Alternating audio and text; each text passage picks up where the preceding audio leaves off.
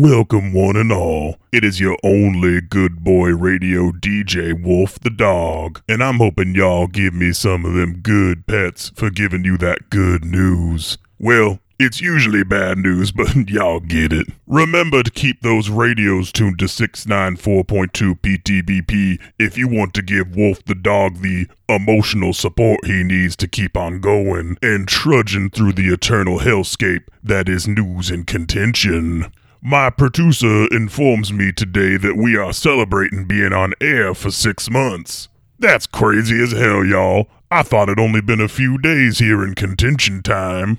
But as we all know, time is an illusion, my babies. But what isn't an illusion is my favorite segment, Howlin' with Wolf. This week's Howlin' with Wolf comes from a listener named James W., who emailed us at pretendingpod at gmail.com.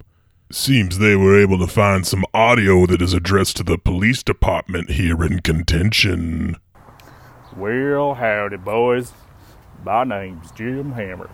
I'm the mayor of Texas. I just want to say I've been listening to your uh, radio program, and I want to extend my help to some boys out there who doing some good in the world. If you ever need anything, I could give you a place to hide got an underground bunker system out here. Ted Cruz is currently hiding in there from uh, some vigilante justice groups, uh, mostly coming after him for that beard he's growing, but you know, also being the Zodiac killer and whatnot. But, anyways, come on down if you need help. I could maybe even pardon you for your uh, crimes and such if you need it. Just remember, you got a friend out here in Texas. Bye. Thanks, Jim Hammer, Mayor of Texas, for reaching out. Hey, Jim. No reason, but if your good sweet boy Wolf the dog got himself in some hot water here in contention, is there any room in that bunker for a little dog like Wolf? This week, we have a special presentation here on 694.2 PTBP Contention's newest and only radio station. We are going to broadcast a recap episode with listener Q&A from a podcast called Pretending to be People.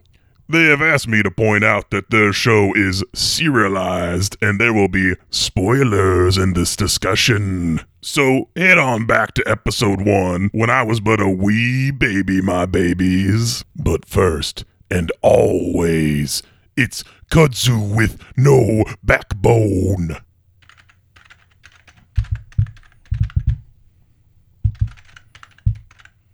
Uh, kudzu with no backbone.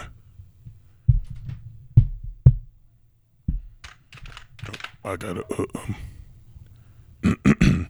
it's kudzu with no backbone.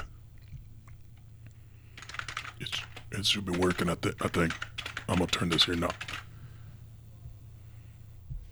Me me me me me me me me me me me me me me me me me me and no backbone.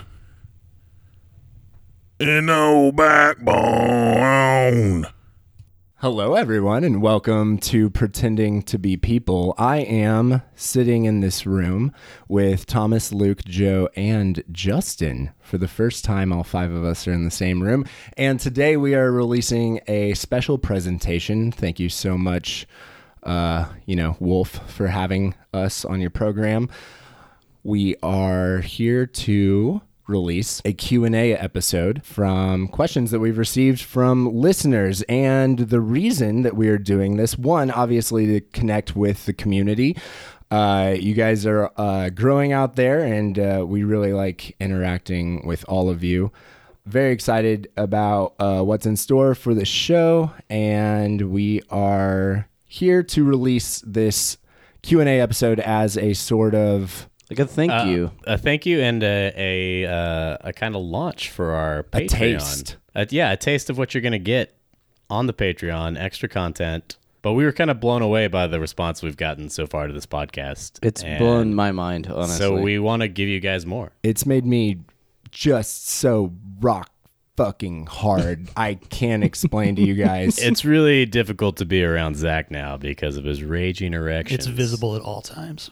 I like it that way, and it's all thanks to all of you. His think his- wife has tearfully confessed to me that she can't be seen in public with Zach anymore. His head has visibly grown too. There's too much blood in the dick. I've had to and get some of it rushes back up to the head. I've had to get new hats. It's been an issue. But with with your Patreon subscriptions, Wait, you real can buy quick. new hats. Hopefully, that is the goal. We are trying to raise money for new hats for my giant fucking head. Luke, you are the only. Speaking of big heads, you're the only one who's complained to me in public about people coming up to you about the podcast. I, it's not a complaint. It's You know, It literally, somebody talked to us, and you were like, "It's so annoying when that happens." I don't think I said so annoying. I just it has happened quite a bit. But I do go out more than Luke will The rest uh, of you. Luke will That's take true. Luke will take pictures with you for sure if you see him out. it'll For be free. $5. No, it'll be free for me. Uh, but the rest of the crew, if you want them in, um, we'll put that on the Patreon. and we'll figure it so out. yes, we are launching a Patreon. Uh, this is honestly, uh, to be completely frank, it is to keep the show going. I, true. I and we spend so much time working on this show to give you guys the quality content that we think that you deserve. And Real quick, uh, Zach completely makes this podcast what it is. Yeah. His editing, his attention to detail, all the work he puts into this makes it the podcast you love. Uh, so not to get too NPR on you guys, but like we need to make it a job for him. Like it needs to, it needs to. He puts many, yeah. many hours into it, and we uh, we take a little bit of time out of our days to edit Fuck a little around, bit, yeah. but it's mostly Zach doing this, like for you and for us. it's a joy. and on top of doing all the you know technical editing stuff, he's running the game and writing the game. So it's it's he's he's, He's pulling triple, if not yeah. quadruple duty. It's so much fun. I really enjoy it. I want to keep doing it. I want to make it. Uh, I want to make this campaign something special. Uh, we've run some really fun campaigns in the past with this group, and I really think that this one can uh, take the cake, and really we can make some memorable moments. Um, But it takes a lot of time. it does. It does. And so we would really appreciate uh, you guys supporting us and um, check it out. We'll put a link in the episode notes. I can't believe I just said that. That's. Ugh. all right. Well, Sure, we're like a real podcast. yeah, I think we're making a. I think we're making a podcast now. All right. Well, uh, let's get to some questions. Uh, we were. Uh, I was certainly blown away by the amount of questions that we received. and the level of insight in the questions. Absolutely. So with Y'all that- are smart. Yeah. With that being said, let's start with a question from D Tratara on Instagram. Uh, you know, just some listener I've never met. Uh, No one we know. He lives in Canada, apparently. What a weirdo. Yep. He asks. I wouldn't have liked to stand next to him at your wedding. He asks, What do you think of the notion that technological advancement has rendered selfhood artificial, therefore making one's identity changeable and plural? Now, I Can- did. Can I, can I actually field this one? yeah, actually, yeah, go for it. Dakota? Yes. I uh, I asked Dakota to uh, elaborate, and he said, "Well, it's evident digital technologies affect both the social and cultural spheres. As individuals present themselves across different social media platforms, they are able to construct various versions of themselves, i.e., bringing to the mainstream postmodern ideas, such as the self being constituted by multiple discourses and structures. Simultaneously, the technologies that allow for us to enact ourselves in cyberspace also allow for greater monitoring of our activity. Thus, the projection of ourselves that we voluntarily put out across these sites can be aggregated into a quote data double of ourselves, providing those with technological means to collect such data and a complete picture of who we are. How many times did you come while you were jacking yourself off there, Dakota? Does Hopefully, at least once. is the question he's asking like, are we the same on the podcast as we are in real life? Go ahead and answer that one. I would say yeah. We're very bad cops in real life, too. no, I mean like our like personalities. Like yeah, I I don't think we really try to change anything up for it. Like we just brought what we have to the table and Well, you do that voice. Luke's character voice is pretty intense. his, his famous character voice. Hit us with that Keith Vigna voice. What's up, everybody? Oh man, Damn, it's like he's in the room. So Where's that- Luke? I'm, I'm I'm Keith Vigna now. Follow up question: Will you ever do a character voice? Uh, if I get a new character, I think that's coming pretty soon. Uh, so and it'll sound like this. I'm working on it. yeah, I think that's a good starting point. Dakota also asked, uh, "What what do we? Uh, uh, oh, we've got an It seemed like a good, yeah. While I was in at a point, it seemed like a good time to burp. absolutely. We've got another question from fucks up invoker combos. What, what does that mean? It's got to be a video game thing, but I don't think I play those kind of video games. All right. Well, he would love to know, or she would love to know. They would love to know how Zach prepares for scenario, campaign, and session. Luke, do you want to take this? One? Yeah. I'll take this one. he doesn't. Basically, No, no. How does he approach making a new story? How far ahead does he plan? How much is fleshed out before they start playing? How much does he prepare between sessions? And how much is improvisation? So I'll start it out. Um, I the answer to this question is, dude, I really have no idea. All I know is that he does a lot. So We I'll, I'll hand it over to uh, we should ask Zach about this. Zach, should Zach would know probably- about this. Oh wait, for real sure. quick, Joe. Joe. What do you what think? do you think? Uh, it's pretty obvious that Zach would be the one to answer this. I agree. I agree. Isn't this podcast about subverting hey, expectations? Justin. Justin, do you want to hop in on here real quick and and what what do you think? Zach Facebook messaged me and he says he spends very little time on this. He just wants that thinking about money or for preparing. Yeah. Okay, uh, to actually answer the question, This is a you know kind of a big question, I would say. Uh, but I will uh, tell you that before we started recording, For a big boy. I am a big boy with big answers for big questions, and my name's Zach. Big butch boy. You ready for this big butch boy to answer your big butch questions? I want to hear it. Okay. Oh God. I'm working on my I new love- character voice. Love that new character Yeah. voice. After our last campaign finished up, I knew I had at least like two months to start writing something new. And we had realized at the end of playing our last campaign that we wanted to record our next one for posterity's purposes. I began writing and I took inspiration from a lot of uh, lot of different things, but I knew that what we know is uh, small town life. Uh, I feel like we consume a lot of con- content from that setting. We've watched Smallville. so Exactly. we know. and I'm from Ozark, Missouri. Yeah. So So that's number two is that we live in Missouri and I wanted to play a campaign in that setting. We'd never done that before. Delta Green is mostly a game where you're dealing in government agencies and really highfalutin stuff that is like very redacted and high uh, you have to have a high clearance uh, to get that information so i wanted to play with small town cops i thought that would be really fun and uh, turns out It was.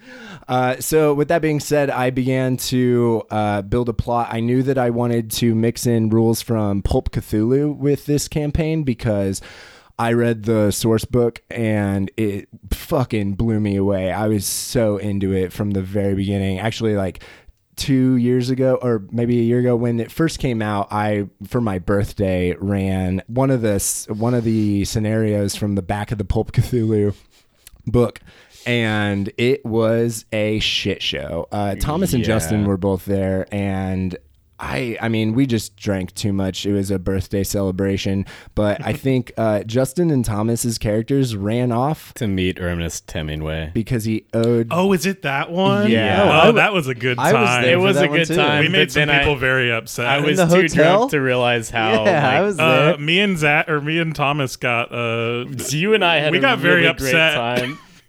we we wanted the story to go a certain way that no one else maybe did Well- in the room.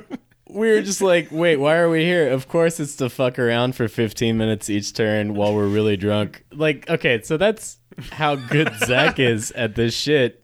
He when you're really it, yeah. drunk, we kind of forgot that it was a DM situation. We were just being these assholes. It was an extremely fun game, but I fell in love with Pulp Cthulhu right then and there from having all the different talents and the uh, sanity losing uh, skills that would arrive with sanity loss was really cool. So I wanted to throw those in. So I started the writing this campaign with the items. That's interesting. I really liked the uh, rules for the different like magical items, but I wanted to put it in a more Delta Green setting. So I started with the items that were in the trunk and I built the story out from there. There are about 35 characters uh, that live in contention and in the city, and they are all independent of each other with their own motives. And I change their wants and needs and motives based on everything that happens with these three police officers. So basically, I have a doc sheet where I have all the different characters listed, and then I change how the actions of these boys affect them week to week to decide how I, the story should progress the next week. As you've seen, I have uh, what I learned from good friends of Jackson Elias. They call them bangs, I think. Somebody calls them bangs, um, which are basically just things that you throw in into a scenario and you force your players to deal with them. Uh, so I've used, uh, I basically wrote out all these different characters and what they're going through, and then I write bangs each week. What's an example of a bang that's happened so far in the story? So far in the story, obviously spoilers uh, in this episode. If you haven't listened to any of the podcasts up to this point, then Stop listening. Yeah, go back to episode one. This is a chronological show. Should we record a little tag saying that right at, for the start? I'll have Wolf the dog do it. Nice. Yes. No. So I'll make Justin Oh, do shit. it. Wolf's could- gone we- Hollywood. Yeah, we- I think we still keep him in the basement. So Uh, so spoilers. All right, where were we? You can't Um, let him see the full moon. An example of a bang. An example of a bang is the body of John Peters falling onto your car. Oh yeah. like so that was going to happen no matter what we. did. Yeah. Yeah.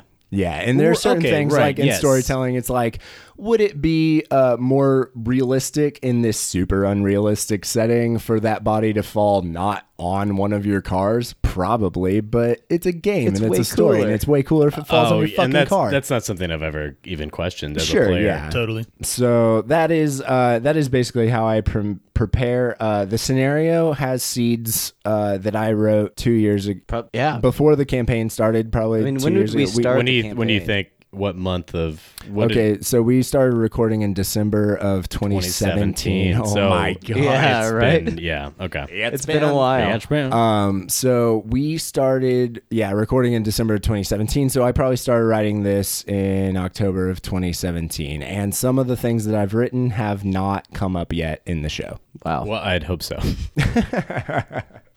So I have a lot planned. Uh, I have a lot of moving parts that I deal with, and that is how much is fleshed out before they start playing. So. Uh, for each session, I try to brush up on what the people around them in their area might be doing, and then if they try to go somewhere that I'm not ready for, I throw a fucking dead body on their car.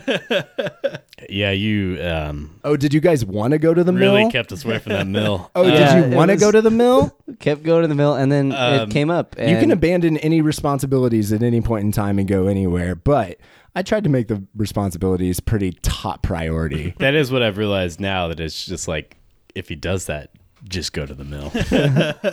Just go oh, to the mill. oh, Chief Maggie's house is on fire. She's burning alive. Well, one I don't care. We're going to the mill. one thing, uh, one thing. I. It's not really.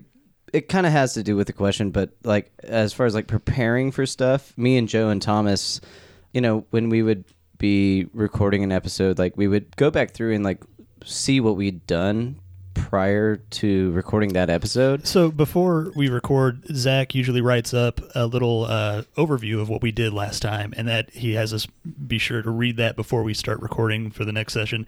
That helps keep it all fresh in our mind. I sent an overview to everyone of everything that happened, and I sent individual overviews for times when they were the only one in the room And usually we would read those as soon as we got to your house, and then we would. to record the next yeah. session. and Joe Joe would read them three times, and then, this, so this also brings up something that is kind of one of the uh, reasons I thought we should have an episode like this. We recorded this, like he said, we started in December 2017. The episode you just heard was recorded in like November or December 2018. We did this all over the course of the year. So if there's ever any time where we don't know what's going on in the podcast. Like you're like screaming at your microphone, or not your microphone. Oh, you're just making excuses Yeah, now. Oh, exactly. Okay, cool. Uh, so no, I we're- thought this whole Q and A would just to be about excuses. Here's why we're Here's so why. bad. Yeah, we are But anyway, so sorry. There would there would be uh, significant time gaps between recording. so ma- different Thomas moved away for like three months. Right Yeah. Yeah, after right, I we recorded the first that. sessions, I was just gone for a while. If there's ever anything super frustrating that you hear that's like, why the fuck don't they know that? It's because probably just we- because they're stupid. Or Yeah. why are they making that super outdated cultural reference? Yeah, that was probably- that was a personal like I was listening to episode like we we do some editing on our own tracks and I was listening to myself once and I was like, well, that's a fucking meme from like October. Like that's bullshit. Um, Stale. stale. Yeah, in the last episode, uh, I think we mentioned like, yeah, it's a kid from mid '90s, and I'm like, that happened a little. That was a while ago. Oh, yeah, I still haven't seen mid nineties. It's fine. It's a it's a Oh mo- wait, no, the one I really need to see is eighth grade. yes, and I haven't Yeah. seen that one either. And it's then May seventh, twenty nineteen. Right now, when we're recording this, And we haven't seen eighth grade. yeah. Well, so I have I seen saw it. both of those I'm sorry, listeners. But anyway, let's go to another question. Which rules are they using from Pulp and which are native to Delta Green? I'll field this one. We are playing Delta Green mechanics, except for we have abandoned the bonds mechanic and we have picked up the luck rules from Pulp Cthulhu. We are planning. Ooh, spoiler. Spoiler alert for Spoiler for the next episode. We are going to add in some talents from Pulp Cthulhu. oh, very cool. I'm very excited about this. That's that's exclusive to us too, listeners. Let's move on. We've got a question from Crush36. Real quick, shout out to Crush36. awesome, Crash awesome 36. fan, best fan. Thank you so much. Crush36 created a subreddit for pretending to be people, and it has freaked me out in a very good way. I once said when we first started recording, I think maybe the very first episode, we were talking about goals of this podcast. And we thought, I think that we would make it maybe 10 episodes in probably before we stopped. However, that didn't happen. And uh, someone made fan art. And it was I was about to say, uh, We had our first fan art. Crush, that was Crush did a, uh, a sketch of Clark, and boy, was that cool to see. I It liked it a was, lot, it was yeah. pretty awesome. It was that was really awesome. like uh, Mr. Leahy meets Dale Gribble. Yeah, it was good, oh my God, yeah. and it was uh, very, very, very similar to what I had pictured for sure. Oh, wow. Yeah, very similar. I pictured him a little fatter. That was the only difference. Interesting. I pictured him a little younger, but I really liked the image I saw. I was like, oh He, shit. he got he got the balding thing perfect. That's exactly what I was picturing. That's as funny as that because. Taylor said that she pictured Clark Bishop with hair, but I guess she did role play with a uh, a younger, a Clark, younger yeah. Clark Bishop who probably had hair. well, also, I just pictured Clark Bishop as Kenneth from 30 Rock, as Jack McClure. No, that's Drew. Drew's Kenneth. That's Yeah, true. that's true. That's true. Dude, fat. What's his name? Shit, Jack McBrayer. Yeah. Well, but, okay, Like- so if, if if Andy Richter had Jack McBrayer's personality, God. that's what I'm thinking of for, Yeah. for uh, That is But incredible. uh, yeah, it was when I when I saw that on the subreddit, I was like, dope. We have fan art now. Like that's Yeah, that that's it fucking super wild. blew me away. It made all of the time and effort that I put into this really feel like It, it's wa- heartwarming. It was extremely heartwarming. uh, but so anyway, he like shout out, yeah, shout out to what, Crush Thirty Six. Sorry, Crush 36 asks, How far from the original storyline envisioned have the boys wandered? Did major plot points have to get sacrificed to the altar of improv? Yes, a lot. Um, Next one. thanks for the question. The answer is a lot. uh, no, for real. Is, yeah, is there anything you can tell us about that without being too spoiler? Because I mean, obviously, as players, that's something I really want to know. Okay, here is the truth. We got together for a session zero two months after I had began writing this entire campaign. And we got together. We had already been talking about characters and we'd already been talking about setting, but we were going to meet and record on mic, which I think we have recorded still, us talking about what the characters were going to be, what the setting was going to be. we, we built the town. We built Yeah. the town. I had a list of different kinds of businesses that would exist in a small town, and we went And we kind of came up with well, and funny we yeah names we for them. we spent a, a a long time just town building, like Yeah. just world building. world building. Yeah, which is God, so much fun. Was that okay? Uh, oh god, uh, this would be a more informed question if I could remember the name of the system. But do you know that uh, that sci-fi RPG where everybody builds the world together? No, that's like the original one, right? The old yeah, school where one. you can die during. This is a pretty light one where everybody kind of rolls some things and all the players help build the system. I was wondering if it was inspired by that at all. It super wasn't. Uh, I've just been listening. I've just been listening to a lot of different people talking about playing RPGs. I've been listening to a lot of different actual plays, and I really took from them the idea of coming together for a session zero and world building. You also mentioned at the time that it would help us to have a familiarity with Yes. the area kind of built idea. in. and it is awesome. I 'cause really right liked. now, I'm looking at the map of contention hung up on the wall in the room that we're recording in. We've posted a, a few times on social media the map of contention, but we did have one drawn out. Uh, it's it's huge. The map that Zach made, and he would point to where things were going on for us in the episode. Yeah, because the map was really important to me uh, from the beginning. If you're playing in a small town, I thought it'd be really fun to see where everything is. And Pages, Yeah. clinkers. Yeah, all these different places. And uh, thankfully, we have uh, Justin who plays Wolf the Dog and does the soundtrack for Pretending to Be People. Real quick, give it up for Justin. in the You guys are too sweet. Uh, somebody did ask the question. Oh, Brendan DePinto on Facebook asked, "How long did it take to create the map?" And so, I mean, I made the original sketch of the map, but recently, uh, a couple weeks ago, for those listening, but like two days ago for us, we posted the map of contention that Justin made. So basically, I had Zach just send me a high res copy of the map, like taking a picture of it. And then I taught myself Adobe Illustrator so I could make said map as high resolution as possible because I really like whenever he would post stuff and he'd be like, this is where this episode is taking place. But I also wanted it to be like higher quality and a little more character added into it. So it took me like six hours or so to make it something like that because I was also trying to learn a program. The Splashylvania logo It's it's the best thing on is there. dude. so fucking great. cool. if Yeah, you I- haven't looked at it yet, zoom in on that because basically I uh, took the like water, the wave aesthetic, and like added that in, and then just added these big, huge vampire chompers on top of and it. it's, it's incredible. It gets me It's going. great. It and it, it was really fun to create little icons for all of these weird places in contention. Kind of like a video game map, almost, is what I was thinking. and that's that's exactly what it is, and it's like perfect. I think about this. It's San like Andreas. a like a video Yeah. game. I mean, that's I mean, all video games essentially come out of the tabletop, like Absolutely. early RPGs. So, So, right back to the uh, major plot points that have gotten sacrificed in that session zero. We were talking about the map, and I was telling you guys about the Piston Junkyard because I knew that was going to be a place that we were going to go to pretty much right away. Uh, speaking of bangs, very first bang in the whole show is a call from Julie Maxwell yeah, says there's a dead body in the piston junkyard. That's a bang. Boom. And so the story begins. During that session zero, I said, Yeah, and there's a junkyard right here, and it sits on an old mine. And Thomas said, Oh, is the super dark evil at the bottom of the old mine? And I said, No. and then you're like, I have to write that. it, w- it would have made things a lot easier for us if I had just shut up. so then I rewrote the entire campaign idea.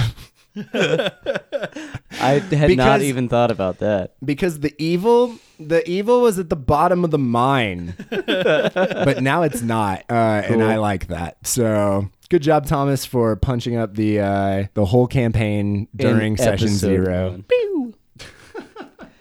You're welcome. so stuff like that obviously but uh, once we got into the show like i said before i have all these different moving parts so uh, they basically interact with a fully working town in my mind so that was a um, kind of improv out of the campaign. Has has anything that major happened in the campaign? Well, yeah, I mean, we have to mention Keith's pants every once in a while, just remind people Yeah. well, that uh, that's how big that's, they are. But I'm that's saying plot is points no. that we came up with organically. But like, have you not a, even a plot point? That's just a bit. But like, um, but nothing you've planned has been super changed by our actions. Oh, uh, every single thing that you do changes where the story goes because I don't have a Awesome. story in mind. I only have people and people who want things. And so the story isn't already written. You guys are the ones basically making that happen. So cool. I will say the most affected is every little thing that you mentioned about your characters, every little detail goes into my little book about your backstories, which you've given me basically full realm to just go haywire on. It's kind of like the real book you keep on all of us as friends. Exactly, which uh, I I heard that you found, and Thomas so, told me all about um, it, and uh, I was flattered. Thank Yeah, you. so I much liked for what, those I liked things. what I read in there. Okay, well, You were so complimentary of all of our feet. uh, that's why I don't take my shoes off at Zach's house.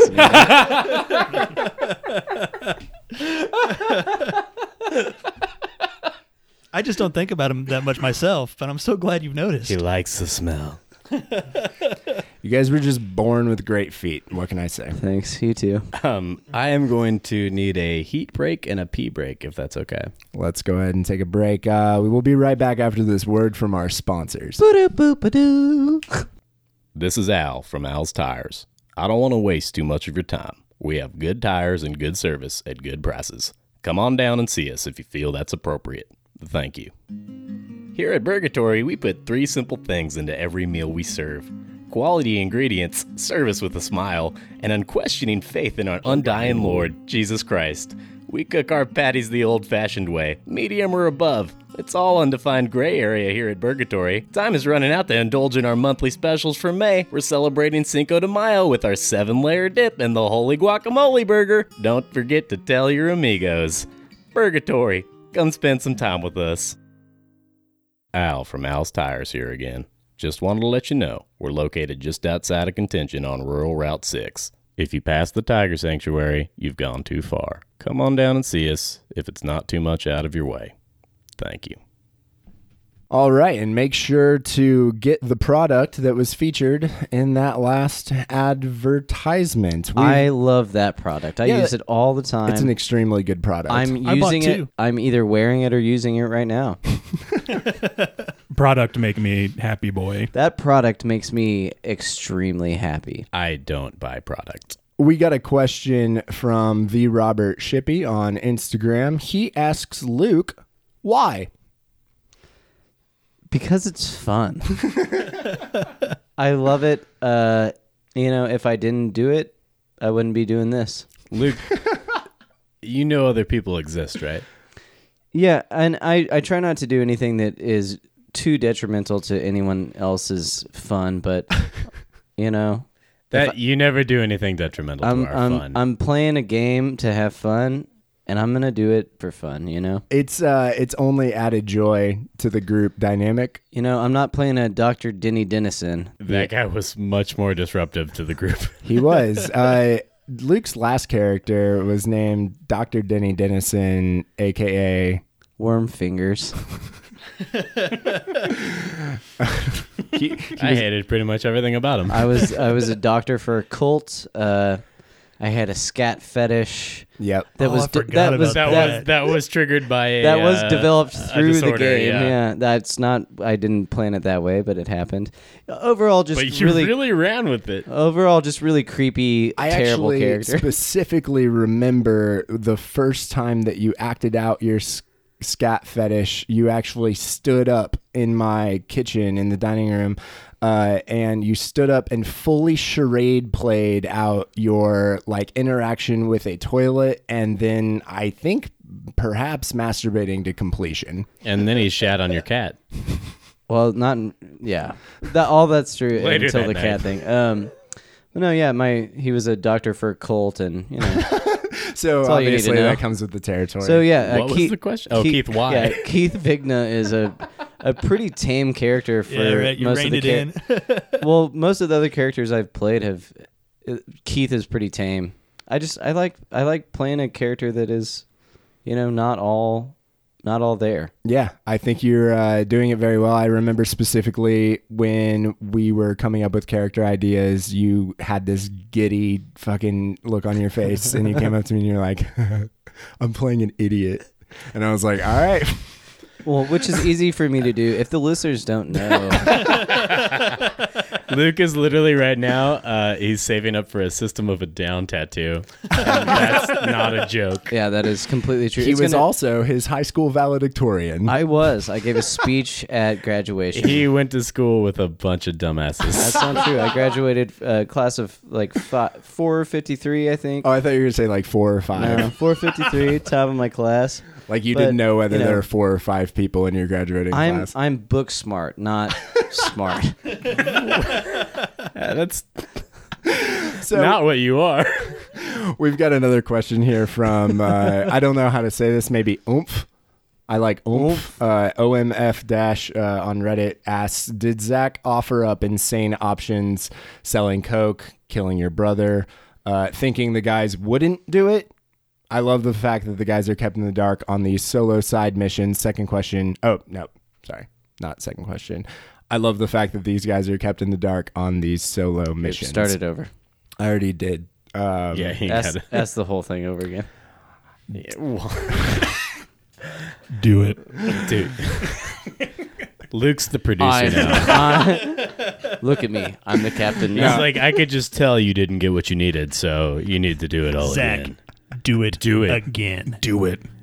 Do it better. But do it, yeah, do it good this time. Do you know that we all demand perfection of ourselves as our characters? And you're just here flubbing these fucking pre written questions. Did Zach offer up insane options, selling coke, killing your brother, thinking the guy? Did Matt Besser's basically- Bjork. okay. It's Matt Besser's Bjork. Okay. Sorry. Uh, TM TM. Uh, so basically, uh, yes, I uh, I offered them up thinking that they would make things more interesting. That's for sure. Um, I didn't know that they would perhaps follow through with these things or whether they would help each other do them. Um, Thomas, I certainly expected to at least ask for Keith Vigna's help uh, to sell the cocaine, perhaps. Uh, but I, I really didn't know You you misinterpreted our character development. clearly. Uh, I don't really listen to the show. No, why would you? because I don't think I like to think that we're all friendly with each other, but I don't think that Keith and John are f- friends. Not really. the best friends for sure. No, and also now that I'm saying it out loud, he is the worst person you could bring in on a drug deal. Well, but on this particular drug deal, he might have been a pretty interesting addition, which is, I guess, why you did that. Clark, Clark wouldn't right. do it. Keith would, but he'd probably fuck something up. Yeah, so I I'll- think it was a smart for you to just do it by yourself. I also just wanted $5 million for my character no doubt. and, and not 2.5. Uh, certainly. Wait, that's wrong, right? Well, you brought Drew in, and That would he's be four probably, people. I think Drew was probably the best option to bring in. I mean, you alluded to the fact that it, it would have been a much different encounter if Keith Vigna would have been there when the Duke came to sell. the That would have been awesome. I should have asked oh well, Keith for yeah, help. because that was my brother. Yeah, it turns out. Yeah. Uh, so we can actually get into the question uh, now that someone asked Do the players ever listen back to the podcast, or is that something you don't do to keep yourselves in the dark about the things you don't know? I mean, that's up to you guys to answer. I definitely don't listen to the other guy's stuff, except just recently, Zach gave us permission to hear some of our uh, solo mission stuff because we were kind of far away from it in playtime. exactly, yeah. It wasn't going to affect our roleplay at that point. Yeah. And it was really, really cool. yeah, I I think we kind of left it up to Zach. We were like, is it okay? Is it Should okay to we- listen to should this? we listen like, to this? Yeah. And uh, I think, like for the most part, what we had recorded so far, uh, he, you know, he was like, there "Eh, were it's there were certain weeks where I'd say don't listen to the dreams that other people are having, Right. And then other weeks where I'd say yeah, yeah, yeah. But it was Uh, also, you- like- it came out in game recently that John had done that drug deal. Marvin Glass clearly Yeah. accused him of it, and you guys immediately you know bought into the idea and then at that point. same with me of killing my brother. I'm pretty sure no one had any clue that No. John was in on that. I think he No. denied that pretty well. Well, that was the thing. Like up up until uh, until recording this right now. Oh well, well that I mean in the last episode where John's just like no, Yeah. Well, yeah. Up until recording this, we didn't like recording yeah, anything else. no up until this, right now, we had no clue what each other were doing. during the recording. Which- Yes. That's something Zach requested, but it's also I I find it a lot of fun to be in the dark Oh, about what yeah. you It guys are super doing. fun it as a leads, player. It leads to a bunch of really great role play Because moments. that Yeah. was that was like you know now now I do know you know that Coke deal and you guys know that well that it was your brother doing the coke deal, like right that's- yeah exactly but like that was a reveal. We were all excited. Uh, Yeah. it, yeah, it that surprised that, us that all. one hit Yeah. everyone. yeah, it that was, it was awesome to to know that but uh, I think Zach you mentioned going uh, in the future going into it we're gonna do We got the- a little lax as we we're releasing episodes, but I think it's it'll be more closed. Yes, from here on forward, it's going to be uh, uh, just as closed as it was last time in the sense that while we're recording sessions, you guys won't be able to listen to each other's side parts. Um, within the context of the game, I think everyone's pretty well aware of the deaths of Keith Vigna and Clark Bishop. And with the look What? rolls Zach, what? And uh, and I mean, to be completely frank, John Lee Pettymore is in the den of Marvin Glass. So, do you think he's going to last super long? We'll see. However, I have made, uh, I've basically, like all things with this story, I've folded in what happens into the future. And so the fact that the guy, these guys have listened to certain things, I will make sure that story wise, it makes sense that their characters know them.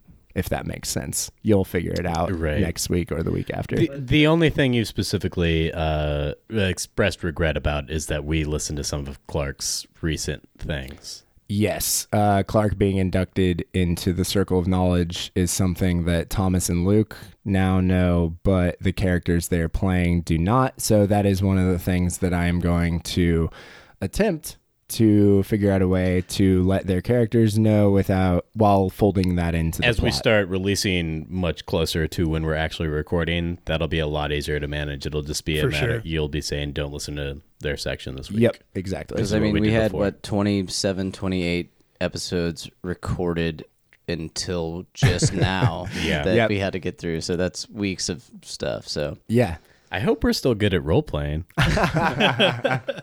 I've kind of lost interest in it honestly yeah, it's not my bag anymore. I'm more into Red Uh, Red Dead and Apex right now. obviously, yeah. Uh, Weaving. uh, what hardware and software do you guys use?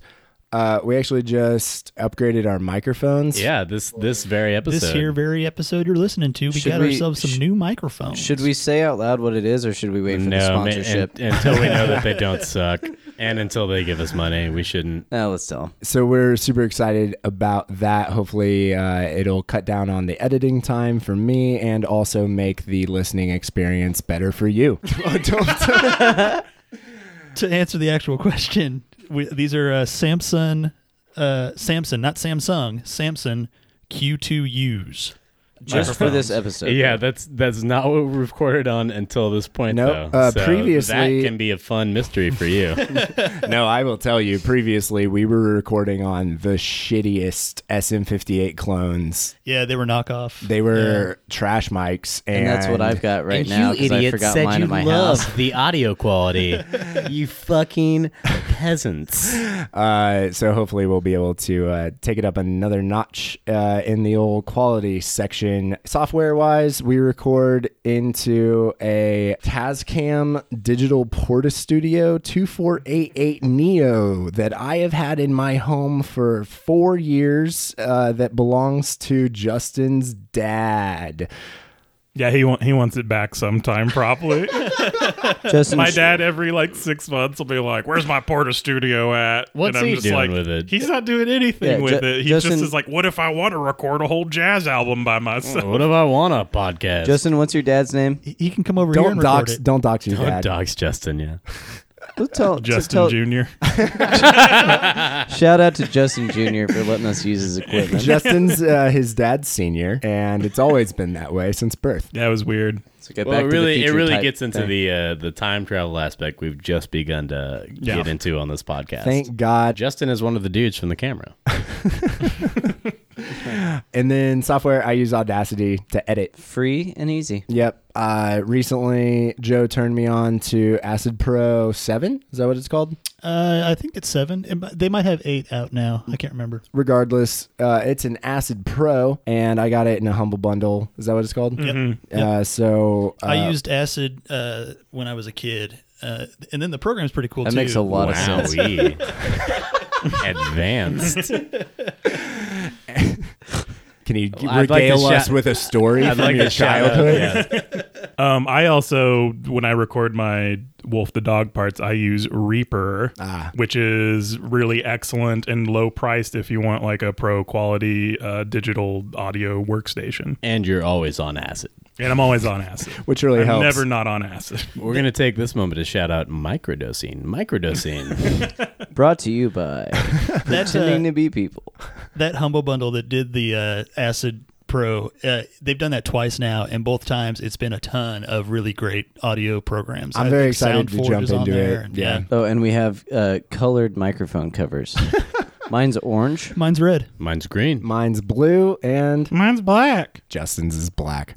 All right. And just another reminder that this episode is going to be our release for the Patreon that we are starting for this podcast to keep us going. So hop on there. We'll put a link up on all the social media sites. If you don't follow us on Instagram or Twitter, we're at Pretending Pod on there. And like we said earlier, Crush 36. Did I get that right? Yes, you did. Crush 36 created a subreddit for us called r slash pretending to be people. And, and in case you need to know the details of the Patreon, what we're going to do is donate one individual donation at the highest level of the NPR like donation level, and then we're going to share the benefits with everyone who subscribes to our Patreon. so five dollars gets you the max NPR subscriber benefits. We still have to talk to Terry about That's that. our plan right now. So hopefully you're all very interested in that, Otherwise, Luke gave a thousand dollars to NPR for nothing. which that's fine. Oh, I got some. Uh, I got some socks out of it. It was. Uh, A, a mug, some socks. it was. Uh, Do you have a sock pun? no, I have NPR socks that are. Uh, it's calamari Shapiro, and it's Ari Shapiro's head. on. Calamari is squid. Oh, it's, not it's- made out of. it's Okay, I thought you meant it's Scazmere. calamari Shapiro, and it's Ari Shapiro's head on a squid. It's an actual NPR joke. I actually have those. Those are things you actually have, not a. Yeah. Okay. BF Evans 19 asks, "Do you approach playing a recorded session differently than when you play off mic?" And he also asked, uh, "Has there been any aspect of podcasting that has surprised you or been particularly interesting?" And I noticed as soon as we all put on headphones, uh, we became more respectful of each other's uh, storytelling process. That's a great point. We we didn't we didn't uh, jump on each other's uh, trains of thought. Let me just jump much. on that too. Well, in the podcast, we sometimes we do talk over each other a little bit, but not near as much as we would if it was not being recorded. Totally. when everybody else's voice is right in your ears, it is harder to do. And I still notice when I, you know, when we edit our tracks that we do it a lot. It happens. It happens, Yeah. but the thought process behind it is is very similar though. I I just try to not be an asshole and not always succeed, but like but try to not to be an asshole to my fellow players. But I Yeah, it's I'm, not like I'm we're still also trying your to, best friends. I'm still trying to play the game, like Yeah. or enjoy the game. but uh, I mean, I, I think that's as far as it goes. Like as far as like playing or like making jokes and stuff like that. I don't. Yeah, the uh, the the bare bones of it are no, there's no difference. We're all Yeah. joking with each other and and like make like pushing each other to do funny things. I mean, the reason we did this is that we thought we're great. you should hear it. So there's there's a hell of truth to that though that we all we all realized we had something special going on in those sessions we didn't record. yeah, we just all, we super enjoyed it. we It all mixed together. So Yeah. fun to play with and you it, guys. it was like the first group I think with all of us that we were like, I want to play with this group like as long as I possibly can. Speaking Yeah. of which, uh, we also had BF Evans 19 ask, "What are your backgrounds in tabletop gaming?" Which I think we covered a little bit at the very beginning of episode one. But that might be not in everybody's mind. That was a, a while ago. Yeah. So something we might not have covered in that episode though actually is I think almost all of us come to tabletop gaming through podcasts. That's what made me want to play these kind of games. Absolutely. Not me, honestly. Yeah, not me either. Uh, definitely me. I was uh, I got turned on to it all by Critical Role, and I'm still a huge fan of theirs. Um, yeah, I saw them and decided that that was something I wanted to do. And then I mentioned this on the first episode, but Thomas, kind of out of the blue, I don't think you knew that I was watching that. Asked if I wanted no, to do yeah. a D and D game with some friend, mutual friends. And yeah, it was just lucky serendipitous And that was happenstance. 2016, kind of Oh, I looked it up at the I time. mean- I think something like that. Yeah, kind of when role playing was just, you know, yeah. it was becoming this very accepted deal, popular. We're not we're not uh Ostracized. oh yeah, we're cooler than you. Well, I mean, like for me, I I played. I said this in the first episode, but I played uh, D and D twice in high school. Played it with a guy that was super serious, with a group that was not serious. He did not invite us back to play with him, and I uh, always was like, anyone that was playing it, I was like, eh, if you you know have room for somebody, I'll jump in. But most people have like groups that are pretty set up, and yeah, so I never really had the chance until I met. Shout out to Alex Alex. uh, he invited me to play with you guys. I think it was me, Alex, Taylor, Zach, and Thomas Yep. at the time. Alex is the most handsome man we know. He is, and we Top wish he was still here. After me, Luke, and Zach. But uh, yeah, And so Joe. I That's all four. Yeah. And just he's top What six. the fuck? top six. sorry. What the Wow. absolute fuck? It, it wasn't about Me and handsomeness. Joe got fucking thrown under the bus. I know it was you just ugly a- fucks. It was just about his friends with Alex, not if you guys would if you guys would like to see pictures of Joe or Justin, you can find them on our Instagram at, at pretending pod. You be the judge. Oh, also, if we get to 500 Patreon subscribers, there is a special boudoir picture of Thomas. Oh no! oh, this is recently taken, and it started Zach my and- birthday off with a bang. Bang! uh, yeah. I'm Anyway, invited by Alex to play with them. I played uh, one session or one campaign, I guess, with them. Uh, it was super fun. We did it again, and then now we're doing it again. Yeah, uh, Justin here actually once texted me at 11 p.m. on a weeknight and was like, "Hey, you know that Delta Green thing that I've been talking to you about?" And I'm like, "I'm super down if if if you'll have me." And uh, he had me. um and yeah no he uh he hit me up and i went over there and we role played we played a shotgun scenario uh our friend sam ran us through it as the first uh, handler i ever had Shout out to Sam. Shout out to Sam, got me into role playing. Uh, Justin invited me over. The two of us played agents, and we played through the scenario uh, "Last Things Last." That scenario is fucking awesome, and it completely got me kickstarted into this game. Yeah, I uh, I remember getting invited not by Sam actually, but by Tyler, who was living with Sam at the time. Beeman? Uh, no, Tyler. uh, Tyler Thrasher. Doxed. People might know him uh, from Tyler Thrasher art, Personal curiosity. and As, as Zach glares at me. I was just, it was dead face. I was just, I was just resting was like- face I was to you. resting face. I'm Zach. sorry. You shut your fucking mouth, Thomas. How did you get into role playing, Justin? Well, my friend, my friend Tyler Thrasher uh, invited me, and he's actually gonna be. Beeman? God damn it! Beeman, Tyler Thrasher Beeman. They got married. He took his They- name. They hyphenated it.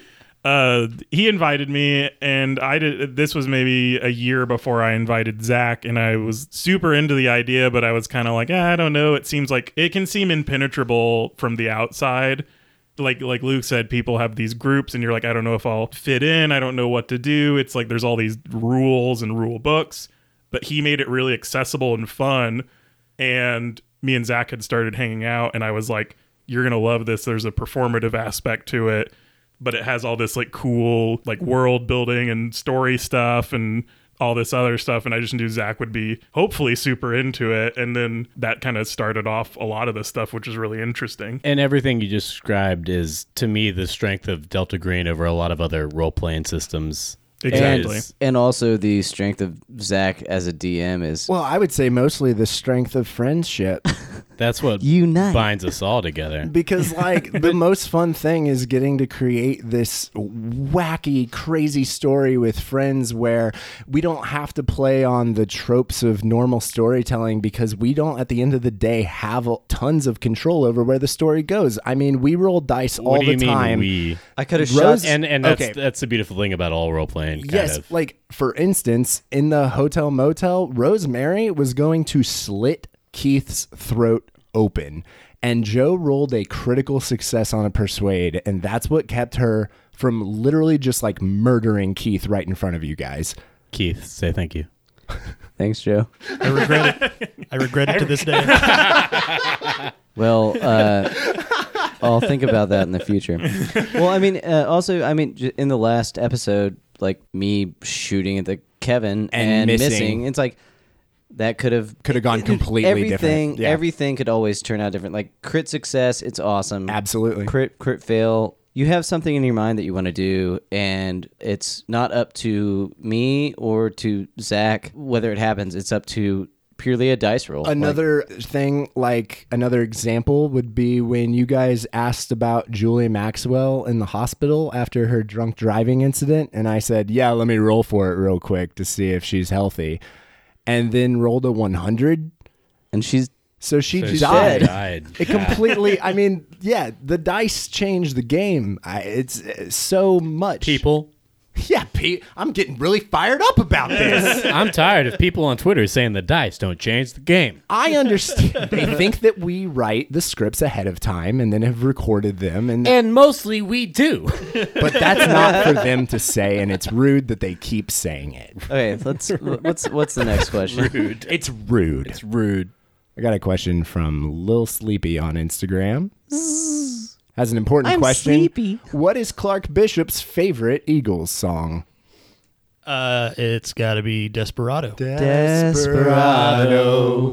Why don't you come to your senses? You've Been out riding fences. Get it, Justin. For so long now. About a bam. Thomas, what do you think Clark Bishop's favorite Eagles song is? Desperado. How did you know? it's just a hunch. Uh, I think Keith Vigna's favorite Eagles song is uh, "Life's Been Good" by Joe Walsh. Canonical. Joe Walsh was in the Eagles, so it's technically an Eagles song.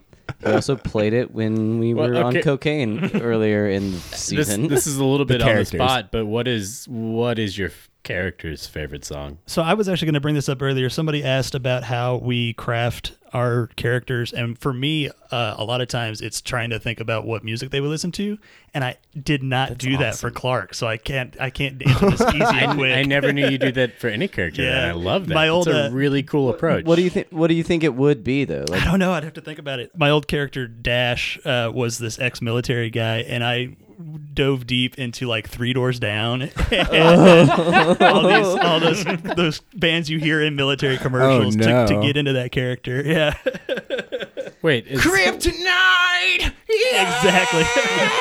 if I were crazy, that uh, I'm trying to think of what Clark Bishop's favorite song is. It would be something that uh, would show up on an easy listening radio station. It would not be terribly good. just like easy listening, serious radio, Uh, but the but truth, also the truth is contention that I bet Clark doesn't care about music much. I bet Yeah. that's not part of his life and He's- his recreation. He's the kind of guy who says, "Oh, I don't really care for music." it's like, what? Yeah. What do you I hear mean? I hear it when I hear it. It's more of a podcast guy. So I I really like that you think of um, what your character would listen to before you create it. And John Lee Pettymore was not created like that at all, but he is named after the Steve Earle song Copperhead Road. Uh, the very first line in that song is "My, name's, John, Lee Pettymore, Oh, same wow. as my daddy and my daddy before." and I I missed I constantly over the recording of this got mistaken whether or not it should be John Lee Pettymore the third or the fourth. He's but both. Canonically, with the song, it should be the fourth. All right. Well, from That's- here on that's out, John Lee Pettymore's musical uh, background, and that is also a song John Lee Pettymore would love. So Yeah, right. so you're the fourth now, right? You're like you've The always fourth. been the fourth.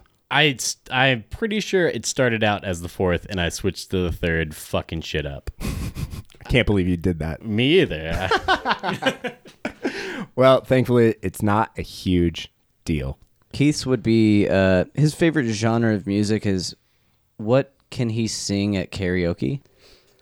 Uh, so he likes Cheeseburger in Paradise. yeah. Yep. Uh, he loves the Doobie Brothers. Pretty much any any uh, like yacht rock he's really into. But yeah, I would say Cheeseburger in Paradise probably Keith's. And then I want to ask, what would Wolf the Dog's favorite song be? It's obvious. I think I know what it is. It's Kudzu. It's kudzu with Is no it? backbone. Are you No sure? backbone. I think I he's don't trying think he to. likes it very much. It, that's his purgatory. That's his- it's I, premiering. I Yeah. imagine Wolf the dog sits What? in a corner and just listens to a low hum, and, before- Oh, and, he, that's and he great. just turns on whenever like the radio signals are activated. Also, shout out to Kudzu. if you if you haven't gone and listened to them on Bandcamp or Yeah. You, They're on you should- Spotify now too. Oh, shit. Spotify and Bandcamp. Go Check listen to Kudzu Kudzu. out. They have more songs than No Backbone, and they have better songs than No Backbone. Honestly, Oh, Almost all those songs are better than No Backbone. but ours is just a we picked the worst. yeah. the Ours worst is just one. good for a podcast. I told them I don't care that you think it's the worst. I'm gonna use it as the theme song, and they said no. Please take one of our other songs. You all sh- this stuff is way more jazzy, funky. It's a little. They're a pop just- punk band. Little jazz trio named Kudzu. No, but go check them out. They're they're great. they are amazing. One of the best bands out of a, a really great town for local music. Absolutely. We do have a lot of uh, great great bands out here. We will mention them later on in the podcast to come. so guys uh thank you for listening to this q&a episode basically this is our announcement for the patreon that we're gonna do to keep the show alive uh we really Want to keep the show alive? yeah we're we're really happy doing it we really enjoy doing it and you know if we don't make it that's fine uh we'll just keep recording and i'll send all the edits to uh to the boys and we'll have a really fun home game Dude, with lots of cool. uh so Never with mind. Woof. Woof the dog. Oh. Uh, so, with all that being said, we did say this was a recap episode, and we did do some recapping within answering some of the questions. We did some spoilies and whatnot, but I am here today to finish this episode with a full recap of everything. Maybe not quite everything, but everything that's happened in the show so far. Keith Vigna wears large pants. He wears suspenders as well as a belt. Drew has lots of gum showing, like his top lip is receding. Dogs are howling in the old neighborhood. It's the chief's birthday. Drew brought her a yellow journal. Now you have all three colors. Clark got her a box of chocolates. John gives her two thirds full bottle of cheap bourbon. Keith Vigna didn't get the chief a birthday present. She did, however, receive a box with a single rose, a white hard hat, and a black silk bow tie before leaving town. I'm I'm so sorry. Is it going to be this detailed? The No, it's time? absolutely not. Julie Maxwell called in to report a dead body at the Piston Junkyard and then crashed her car driving drunk and was pronounced dead at the city hospital. The body found at the Piston Junkyard had a brand on the back reading, This is a Fool. Councilwoman Carrie Page's dog is missing and she is pissed. Jimmy Sanders saw an oil spill while tripping on mushrooms. Mildred Mitchell, that old kooky pothead, saw a bright flash of light from across the street in John Peters' house. John Peters is missing. Heard he The had a farmer? God damn it! Heard he had a long. That's the one. Wait, God, that's the yeah, one thing we didn't address. bummer. We I- didn't mean to do that. I completely forgot. I haven't listened to Night Vale in so long, but that's my bad. Is just conscious, subconscious, weird thing. My bad. Sorry, Just I made it confusing. plain ass name. John Peters is missing. Heard he had a long stay in the hospital a couple years ago. Two people came to John Peters' house, packed a trunk into their white Toyota, and took off. The officers went to Chief Maggie Cook's house. She wasn't there. They went to Clinker's, the bar run by Harry Clinker with a daycare in the back. When Keith was a child, he liked cut up hot dogs on white bread. Julie Maxwell had a restraining order put out against Leo Piston back 15 years ago for killing her sister Ashley. John found the chief's blue notebook, but her red and yellow notebooks were missing. Some idiot at the city hospital fucked up and put Julie Maxwell in the morgue. She came to and started screaming.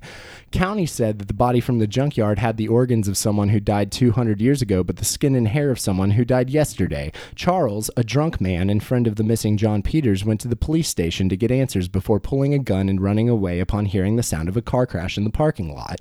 Kathy Piston shot Keith Vigna in the foot. He snooped around her property until trying to stow away on her school bus full of homeless people. He hurt himself falling from the emergency hatch in the back. John Lee Pettymore seems to believe some hooded robot man gave him a message. The crash in the police station parking lot was a stolen black SUV T-boning George Piston's truck while it sat parked in the police station lot. Julie Maxwell, back from the dead, kidnapped Leo Piston and took him to Splashylvania. She shot Leo Piston at the top of the two fanged plunge. Officer Clark Bishop then shot and killed Julie Maxwell. The two bodies were slammed to the ground by an unseen force before disappearing. Officer John Lee Pettymore took a weird picture of the missing John Peters. Drew Andrews, upstanding citizen and police station secretary, translated the binary that the hooded robot man gave John. It said, I killed the chief's pops, John.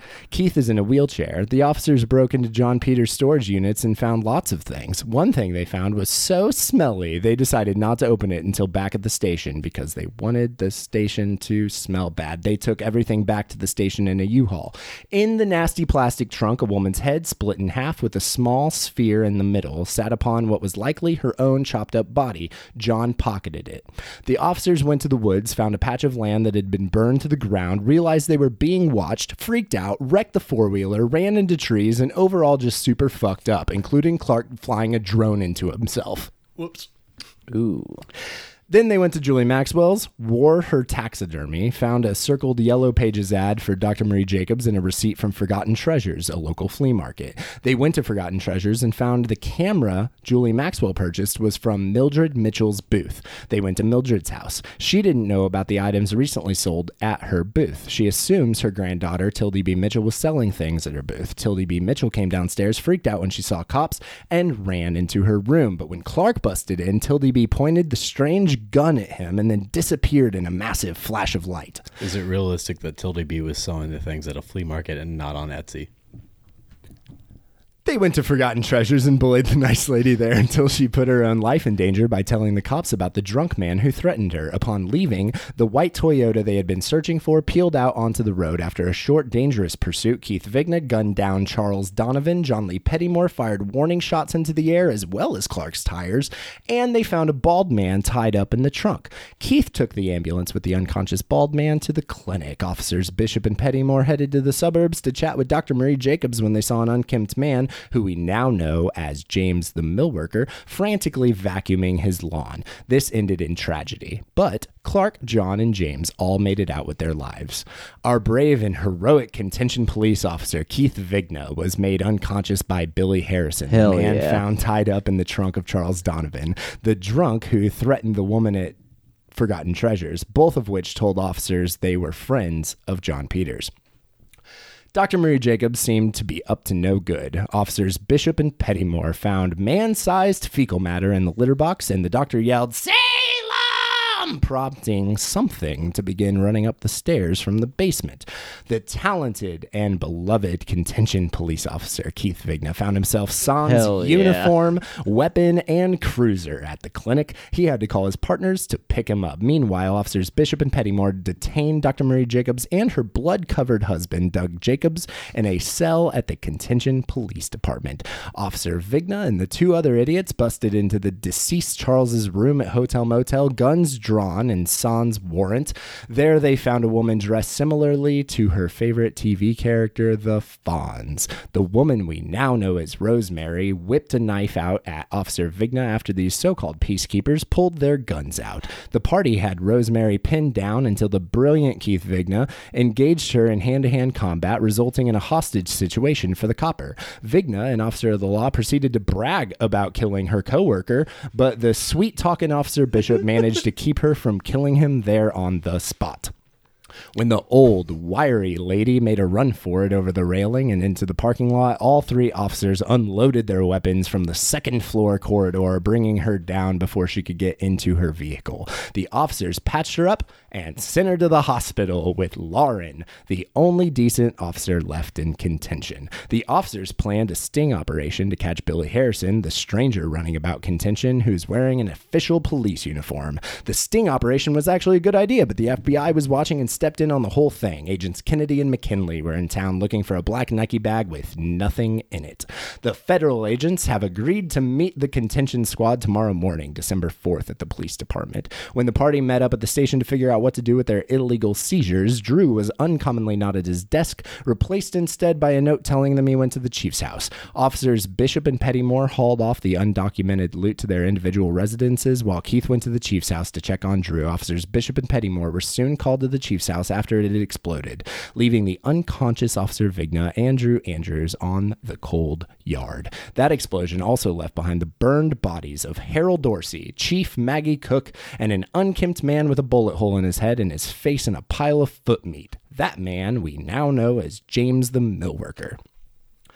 Officer Bishop learned that the chief's car had been at the mill on the other side of the city since the night of December 1st. The county coroner reports that during the investigation of an active crime scene, Officer John Lee Pettymore of contention slipped and shoved a possible murder weapon into the eye socket of the deceased chief, Maggie Cook, fumbling and digging around atrociously as the charred bones themselves began to crumble to no longer be a part of the situation. No.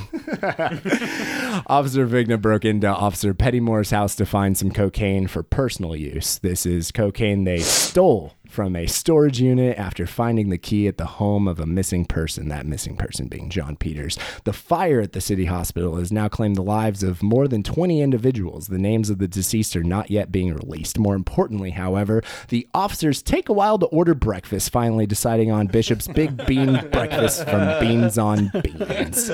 Role play. The officers are also dealing with a situation where an officer bishop seems to be in more than one place at a time. He has no recollection of this. The FBI agents come in, use the Nike bag by dropping in a small silver sphere, making sure not to touch it, and then recruit the officers into some unknown organization by giving them a phone number and telling them to eliminate the threat and It's keep it all- all out of the news. Probably fine. Flashback. Clark found himself locked in the public library with Gerald Fingerson as the sky turned completely dark. The doors were locked by a cloaked figure who began chasing after a tall man in a suit. That sadly was not the worst of it because Clark got back home only to find his reality shattering, eventually remembering the confession of the woman who killed his parents. Back in current times, the officers went to the Daily Pho after Gary Daly called in to report information about the chief's disappearance. They learned the chief arrived to her home accompanied by James the millworker and another man who held them at gunpoint. The gunman was in all black and had a scar over his eye. Gary Daly saw this man because he was following Harold Dorsey, the writer from the city who took Drew to the chief's home. The officers, always utilizing their time efficiently, spent a while asking Gary Daly about the art he has hanging in his restaurant. Okay. That, that was relevant. John Lee and Don D. Pettymore gave us a glimpse into the accident that propelled John into a life of civic duty. They were chased by a couple of giant, gaunt, suited men that seemed to vanish when the pair of Pettymores came across John's nemesis, Large Eddie, roughing up Don's car in the parking lot. My dreams. The altercation ended with a deliriously concussed John Lee Pettymore seeing his second cousin father figure scorch Large Eddie's fist with only his hand. Back in the current timeline, the officers went to the First Church of Contention, which was hosting a lunch for anyone who needed it, made by the pastor's wife and children Yum. and served by the youth group. The officers, well, Keith, broke into Pastor Adam Kane's office, stole the motorcycle helmet he bought from Mildred Mitchell's booth at Forgotten Treasures, and learned that he is working on legislation to allow motorcyclists to ride without helmets. Turns out maybe Keith is a monster to be around because his dad was a dick who clearly preferred Keith's older brother Ferguson. Or he's played by Luke. That's not an excuse. Officer Vigna is the worst person in contention. While playing on their family sprawling estate, Keith and Ferguson heard the sirens blaring as strange, gaunt men in suits appeared to fall from the sky and were shot down by the Beans' personal security. Later that night, William Beans gave Ferguson a watch and told him about a prophecy that says he will save the world. Back in whatever year it is now, the officers took the pastor's helmet to the police station and locked it up with the other items from the booth at Forgotten Treasures. The light on the camera was green, so John took a picture of Keith outside the station. Unsurprisingly, the Keith was not of Keith. The that Keith so- was the not Keith of was Keith. so good. The picture was not of Keith, but of two men in a strange room that lacked color. Do you mean a Keith? I mean, a Keith of Keith. That wasn't of Keith. It was a Keith. On the way to the mill on the other side of the city, John saw something strange in the sky, causing a fiery three car wreck on the main longitudinal drag of contention. A minivan was run off the road by Officer Pettymore, a former teen sprint car racer who was banned from the circuit after an accident that left multiple bystanders hospitalized. The minivan flipped Okay, that's incomplete. the minivan flipped and caught fire. Officer Bishop pulled a young boy from the fiery wreckage. The boy is at the clinic in critical condition. The minivan then combusted, killing the driver and other passenger who were both trapped in the vehicle. Officer Vigna made it out with a concussion, a broken nose, and the memories of a particularly traumatic childhood Christmas. A vocal group of the contention population are protesting and letting these officers know how they feel. Drew apologized to the officers for not passing along critical information, like calls about missing persons, animals in the ponds and creeks, and a voicemail from the feds. Doug, Dr. Marie Jacobs' husband, who's currently inhabiting the body of their cat Salem, showed the officers the animals are hiding in the water because the oily substance, the oil, the ooze, the goo, cannot get them in the ponds and creeks. Randy Angst, dentist, estate salesman, and historical society member, also lover, reveals some interesting information to the officers about the picture from the odd camera John found in Julie Maxwell's car, as well as about Cole's orphanage. In James the millworker's house, they found a cache of guns hidden under the coffee table, a bunch of cleaning supplies and random materials, and a small enclave behind an oil painting of a rose, a few loose tiles in the kitchen where something buried has been dragged out, and a 12 foot deep pit under a trap door with two corpses and an Officer Clark Bishop at the bottom. I always am. A heavy artillery weapon is being fired into the house from the front yard.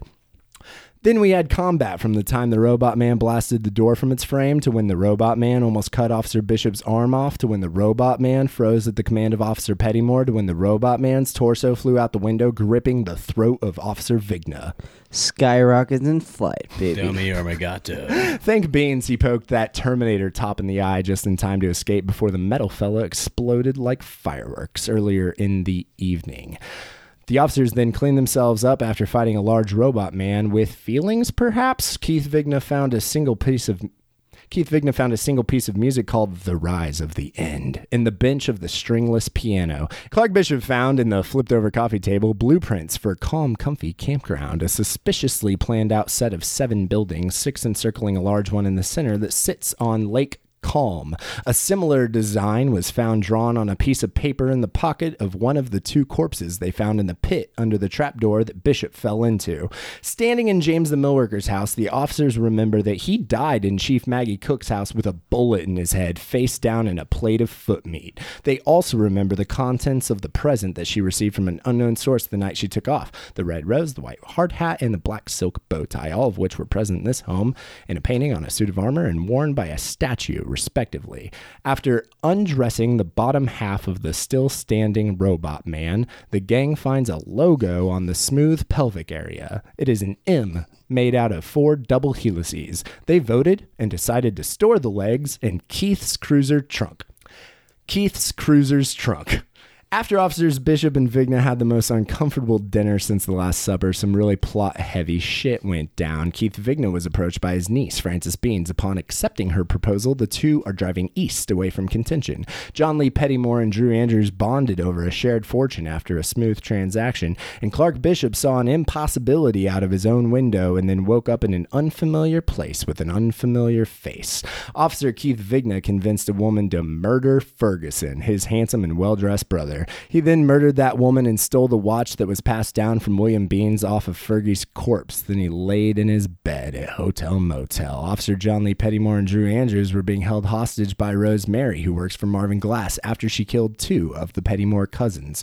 Clark Bishop was inducted into the Circle of Knowledge. There, he ran into a mysterious woman from his past. Clark then headed back to contention in a cab from the mill on the other side of the city. The officers met back at the contention police station early in the morning of December 5th, along with Drew and their new partner in crime, Rose Mary, an actual member of the Glass crime family. In the station, an FBI agent named Trent Chad was sorting through contention's paperwork. Clark shot him with a dart, and Agent Trent Chad became very impressionable. With Agent Trent Chad's newfound pliability, the officers worked out ways in order to convince the public as well as the feds that the local authorities have everything under control in contention. The officers found their cells holding Dr. Marie Jacobs and her Catman to be empty.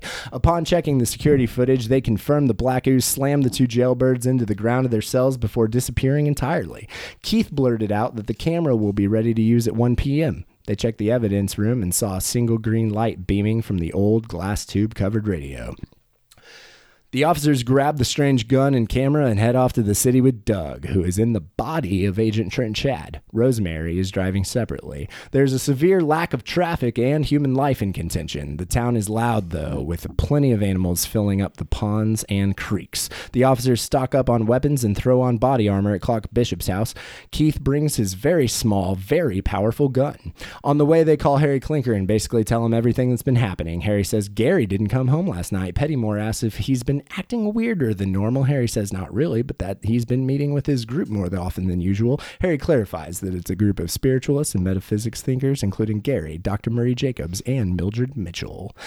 They call Gary Dar- They call Gary Daly, and Gary says he's hanging out with Mildred Mitchell. Hanging out with Mildred. It would have been way better if they were Harry and Gary Derry. Gary Dairy. Harry, Gary, Gary. They call Gary Daly, and Gary says he's hanging out with Mildred Mitchell at her house. Says that she's having a bit of a breakdown. Gary describes the group as a. Sorry. Vape break. Bro. I'm good. They call Gary Daly, and Gary says he's hanging out with Mildred Mitchell at her house. Says that she's having a bit of a breakdown. Gary describes the group as a sorcerer's guild. Gary says it's been years since they'd sorcered anything. Harry Potter fanfic. Jesus. Dude, keep coughing, you'll get higher, bro. You don't cough those crystals up. Wait, I'm Wait, sorry. g- do you, have, you don't have your pen in here, do you? He also mentions Carrie Pages, who got the protesters all riled up. She might have had something going on, and she had a lot of power. Clark worries that this is all his fault since he couldn't find her dog. Gary mentions that Mildred keeps staring at a picture that she thinks somehow changed. It's a picture of the founders of the town, and she is dead certain that Silas Cole looks different than he did before. Gary thinks he looks the exact same. Mildred keeps saying he's not as attractive as he used to be, and now he's dumber looking. She also says that in a reflection in a piece of glass in the picture is Tildy B. Mitchell. Pettymore asks if Gary would describe his grandfather as a wizard. Gary says definitely. And Gary explains further that Gary was always afraid to let them know as he thought it might have some sort of reaction. Gary's grandfather gave him a book and it had three pages left in it, and he was to read those pages after tearing them out of the book and then spill. And then spill blood upon, and then spill, and then all over your head. He was then to spill blood upon your heads. Uh, when Gary did that, the words danced like magic on the page and came off like sparks. It was the most beautiful thing he'd ever seen. It surrounded you guys in this light, and he did it because the three of them are the key to everything. Gary only knows that he'd done his part, and the rest was up to them. Gary's grandfather didn't tell him exactly what happened, but that, quote, fortune would be on your side. As the phone call comes to a close, Gary mentions that Mildred hates you guys, and you should probably avoid her. They get to the city, and Rosemary leads them into a parking garage below a massive skyscraper. There's an elevator door, and John Lee Pettymore, Keith Vigna, and Clark Bishop get into the elevator. The wall on the other side of the black onyx walled elevator opens into a dark room. The boys walk in, and the door behind them shuts. Noise. Hell yeah. There, they meet Marvin Glass. Some, wait, wait, wait, wait. How many of you can make yourself burp? Nobody. but everyone's me? shaking their head now. Uh, oh my god, that's disgusting. Stop. There. Stop it. I don't like that. You love it. This is good content. If you guys don't subscribe to the Patreon, then that will continue.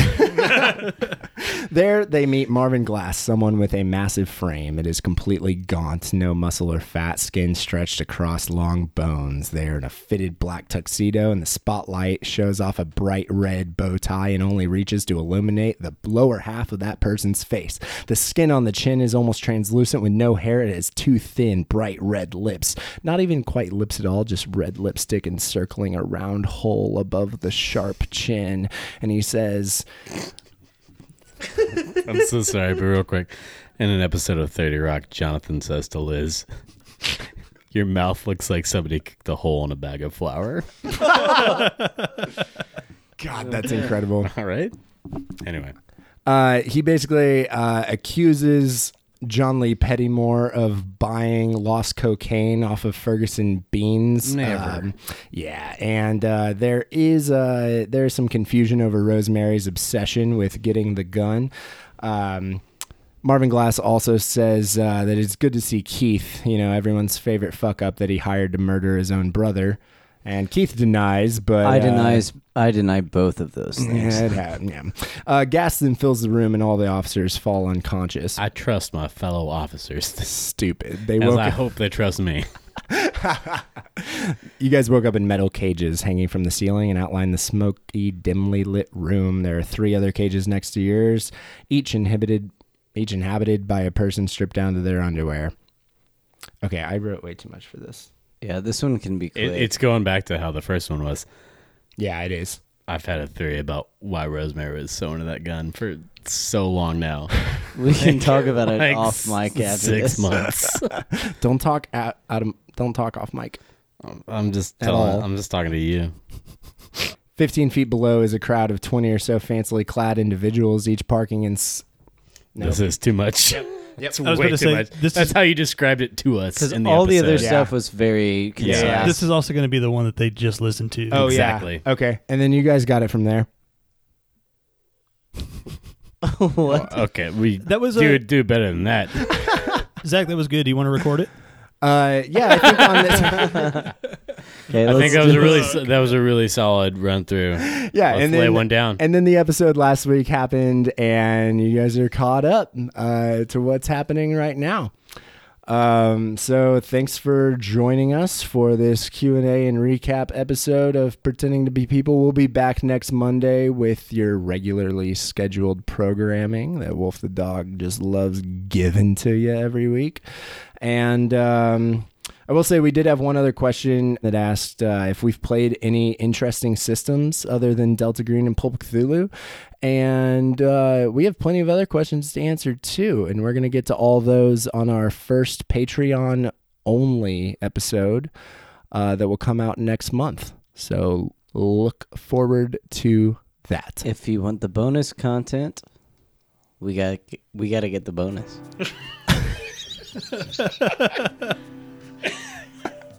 Yeah, if you if you want the tent, give us the poles, baby. Exactly. Yep.